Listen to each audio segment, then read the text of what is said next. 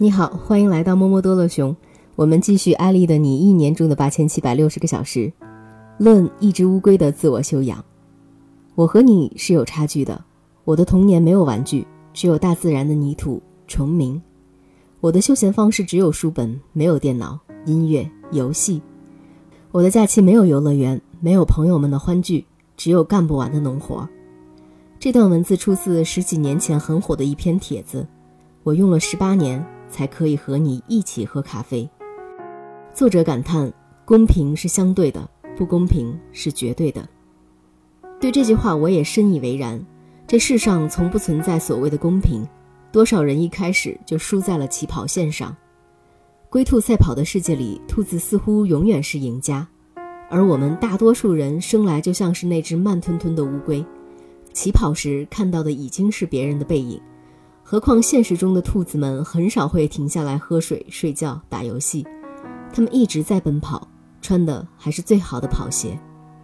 中考、高考，我都以优异的成绩考入最好的学校，学习的同时还踢足球、弹吉他、参加演讲比赛，在学校里小有名气，觉得自己很优秀。进入北大后，我发现世界远比自己想象中的还要大得多。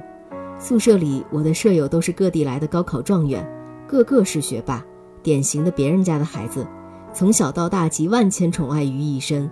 到了班上，班里的同学随便点一个，可能都是数理化等学科竞赛的金牌得主。第一次计算机课，我诚惶诚恐地盯着教材上那些完全看不懂的东西，然后用虔诚的眼神望着老师，期待他的耐心讲解。这位老师扫了一眼教材，轻松地说：“这个你们应该在高中学过，我就不细讲了。”看着周围同学频频点头，我只好收起自己的惊讶，回到宿舍开始拼命的补课。最初我还以为这些同学只是在不懂装懂，后来彼此熟悉了，才发现他们是真懂。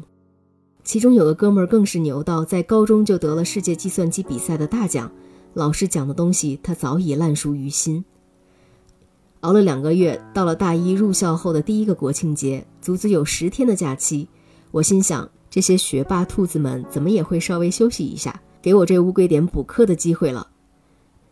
假期第一天，我发现所有人都待在宿舍上自习。我又想到了晚上，他们总会歇一歇，出去玩一会儿了吧？结果他们和平常一样学到深夜。我开始抓狂了，这不是我想象的大学生活。就算我不吃不睡，也很难赶上别人的进度。大二时，我作为北大英语协会会长，负责接待来自美国斯坦福大学的交换生，和大四男生 Kristen 成为了朋友。他会六国语言，不只是会说你好、谢谢、对不起，而是可以用这六国语言在文学、哲学、历史等多领域深入交流。假期他还会去肯尼亚救助非洲儿童。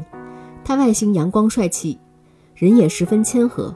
本来我觉得自己的英语、汉语以及母语维吾尔语都相当不错了，但和他一比，瞬间秒成渣。学习语言其实很容易，只要专注认真，六门语言是可以轻松掌握的。课余时间为什么要死学习呢？假期环游欧洲会让你了解更多过去未曾发现的美好。GPA 并不是衡量大学生的标准，只要跟上老师的节奏，并提前钻研，拿到高分和发论文也并不会太困难。他说的每一句话，乍一听都觉得是在炫耀，但其实他并不是真的在炫耀，他已经是谦和到了极点，只是我当时所处的层次真的太低了。遇到这种人，恐怕很多人第一反应是，反正我怎么努力也追不上了，就这样得过且过吧。可心里有一个声音在告诉我，努力一点算一点，虽不能至，心向往之。没错，我们可以选择躺在地上赖着不动。反正我的起点低，反正我的家庭不如人，有无数个反正等着你，但是没有人会看你一眼。每个人都在前行，当别人在飞翔，你依然躺在地上，恐怕你的一生的时间就只能用来数伤口了。人生最难的是面对真实的自己，面对自己的差距时，很多人总是像鸵鸟，把头深深地埋下去，假装看不到外面的世界。在新东方教托福课时，我总是一开始让学生做真题，让他们知道自己的真实水平。一般来说，想要进入美国大学学习，托福成绩要达到一百一十分，口语部分要拿到二十四分以上才能去好的学校。而大部分中国学生在讲堂上第一次做真题的成绩只有十四分，这两者的差距很容易击碎一个人的自信心。有的老师害怕学生受打击太大一蹶不振，就先讲课，学得差不多了再做真题。而我认为，在学习之初就应该明确的知道自己真实水平和学习目标的差距有多远，知道要多努力，走多远的路才能到达彼岸。最大的勇敢是知道自己的差距很大。依然勇敢去追赶。人都不是活在真空里，原生家庭的环境确实让我们处在不同的起跑线上。无论是网上热议的记录外国不同阶层孩子人生轨迹的人生七年纪录片，还是寒门再难出贵子的 HR 的工作经历，都在传递着一个观念：阶级很难逾越，父母的人生很大程度上决定了你的未来。这世界上再没有比认命更好的自暴自弃的借口了。刚进新东方的时候，作为一个新人，我必须比一般人认真很多，才能早日赶上其他老师的教学水平。在教学之余，为了锻炼自己，我几乎参加了所有能参与的外地演讲。因为前一天晚上在北京还有课要上，所以外地演讲的时候，我经常是在深夜达到某地，早上立刻开始工作。每天在一个城市从东跑到西讲两场是家常便饭，也经历过一天辗转三个城市讲课的辛苦，经常没时间睡觉，也没时间吃饭，这些我都觉得无所谓，只要路上有半个小时可以打个盹儿就很满足了。就是这样辛苦奔波，埋头苦干。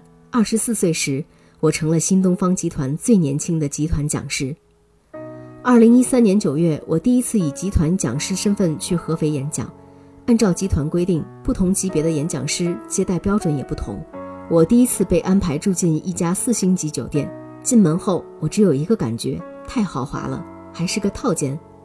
在房间里，我转悠了半天，也不愿意躺到床上，生怕弄皱了那干净整齐的床单。后来我坐到沙发上，透过落地窗看楼下的车来车往。我曾经也是下面车水马龙中匆匆行走的路人，很多次路过高楼大厦。我也会不经意地抬头看看，想象一下住在里面的人的生活，也会觉得那么贵的酒店，自己也许永远不会有机会进去住一晚。然而不经意间，我已经可以在楼上看风景了。也许我们都是那只慢吞吞的乌龟，是那个从起跑就落在后面的人。看着前面努力奔跑的兔子，至少你不能自暴自弃。通过追赶，知道前进的方向，同时看清自己的位置。努力一些，再努力一些。无论在怎样的起跑线上奔跑的努力，都不应该被放弃。